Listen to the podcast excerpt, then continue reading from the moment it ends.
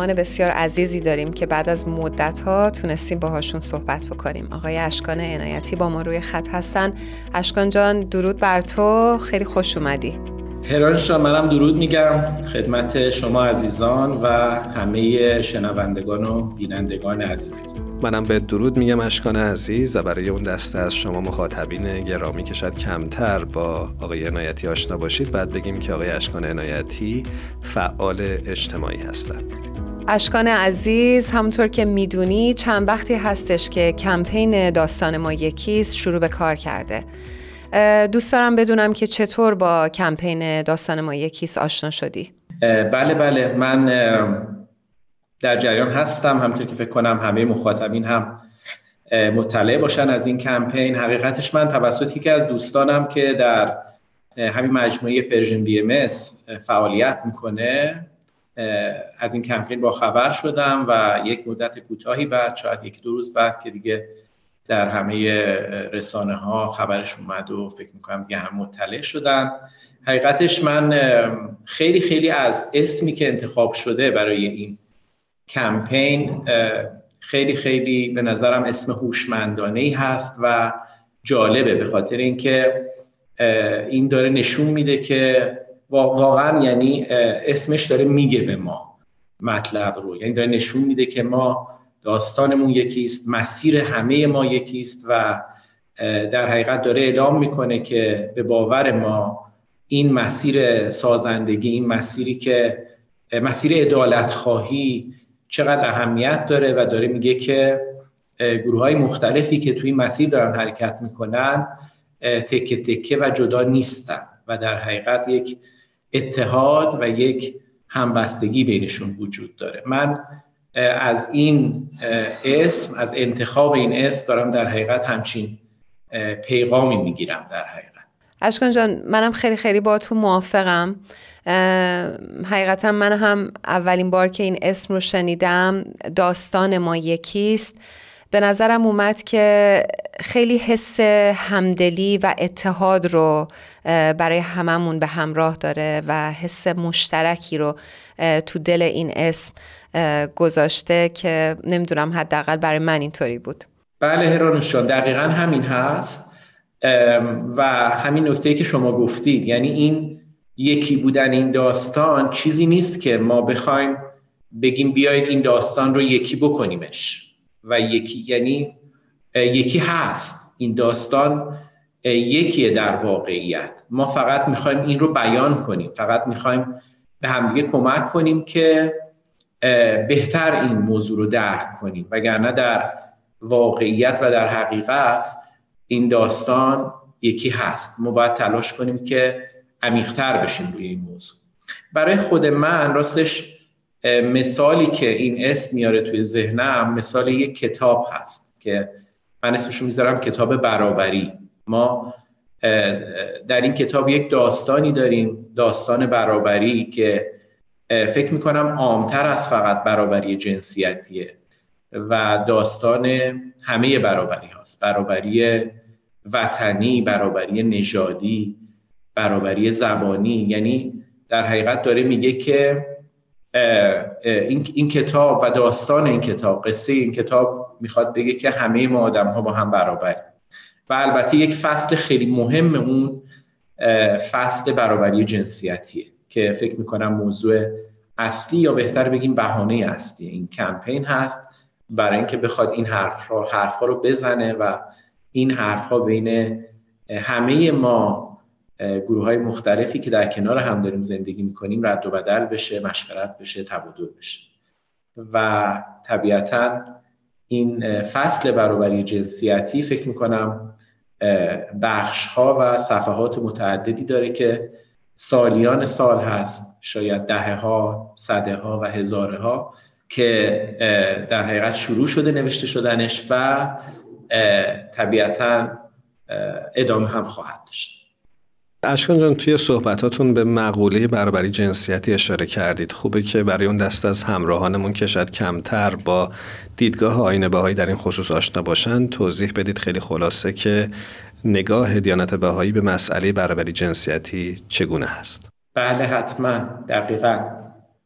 ببینید برای بهاییان موضوع برابری جنسیتی یک آرمان یا یک ایدئال یا یک در حقیقت چیزی که می‌خوایم به اون برسیم نیست. یک باور و یک اعتقاد زیربناییه. و این هم به خاطر این هستش که حتی در لایه های عمیقتر این باور و زیربنای خود این باور یک باور دیگه وجود داره به نام یگانگی نوع بشر که در حقیقت ما معتقدیم که همه نوع بشر همه انسان هایی که روی کره زمین وجود دارن در حقیقت از یک نوع هستن از یک جنس هستن و اینها با هم تفاوتی ندارن. همشون یک نوع هستن و این این باور به یگانگی و وحدت نوع بشر و این باور به شرافت نوع بشر در حقیقت زیربنای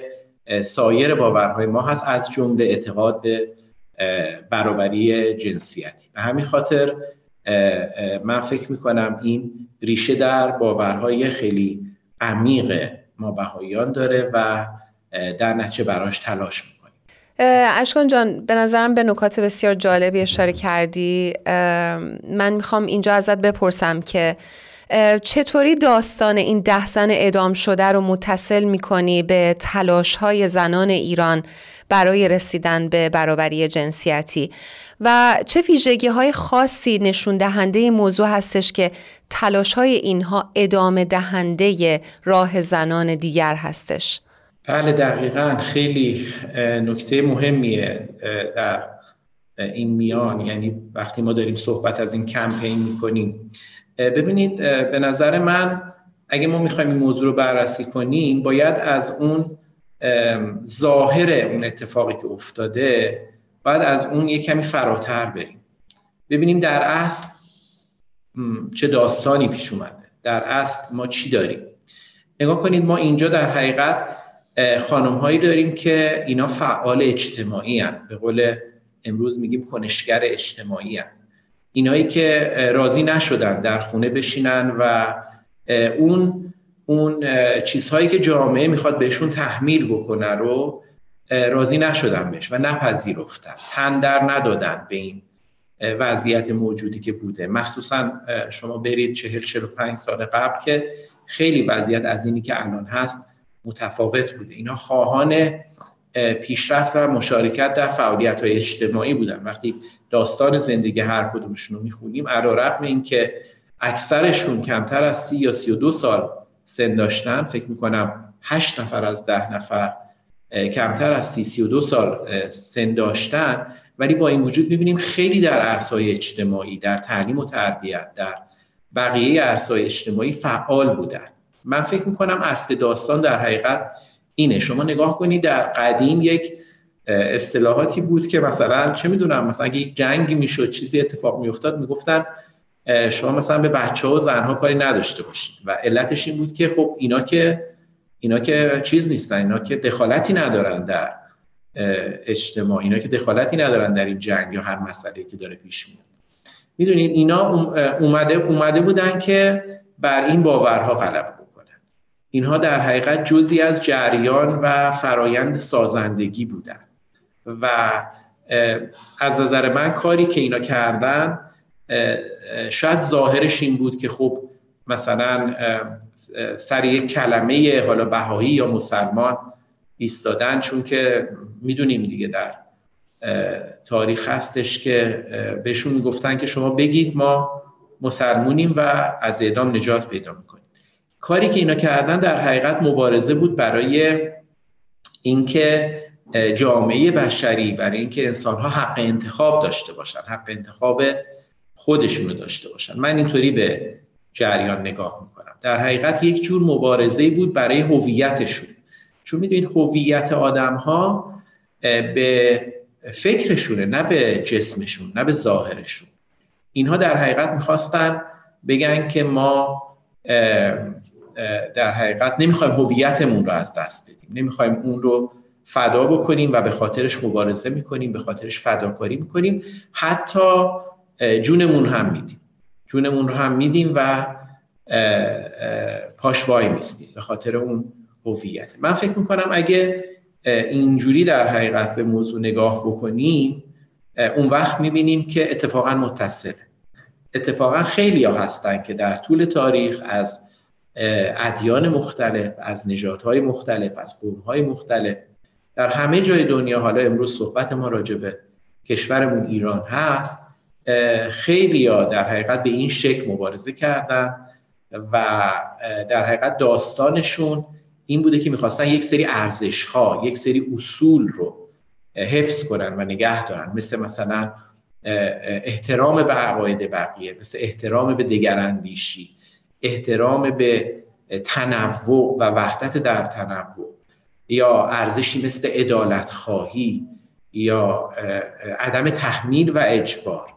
در حقیقت مبارزه این عزیزان مبارزه بوده برای حفظ چنین ارزش ها و چنین اصولی در جامعه. متشکریم ازت اشکان جان. امیدوارم که در این مسیری که هممون درش قرار گرفتیم بتونیم با همدیگه همداستان بشیم و برای اون هدف مشترکی که داریم بتونیم هر روزه نزدیک و نزدیکتر بشیم تا به هدفمون برسیم. خدا نگهدارت باشه.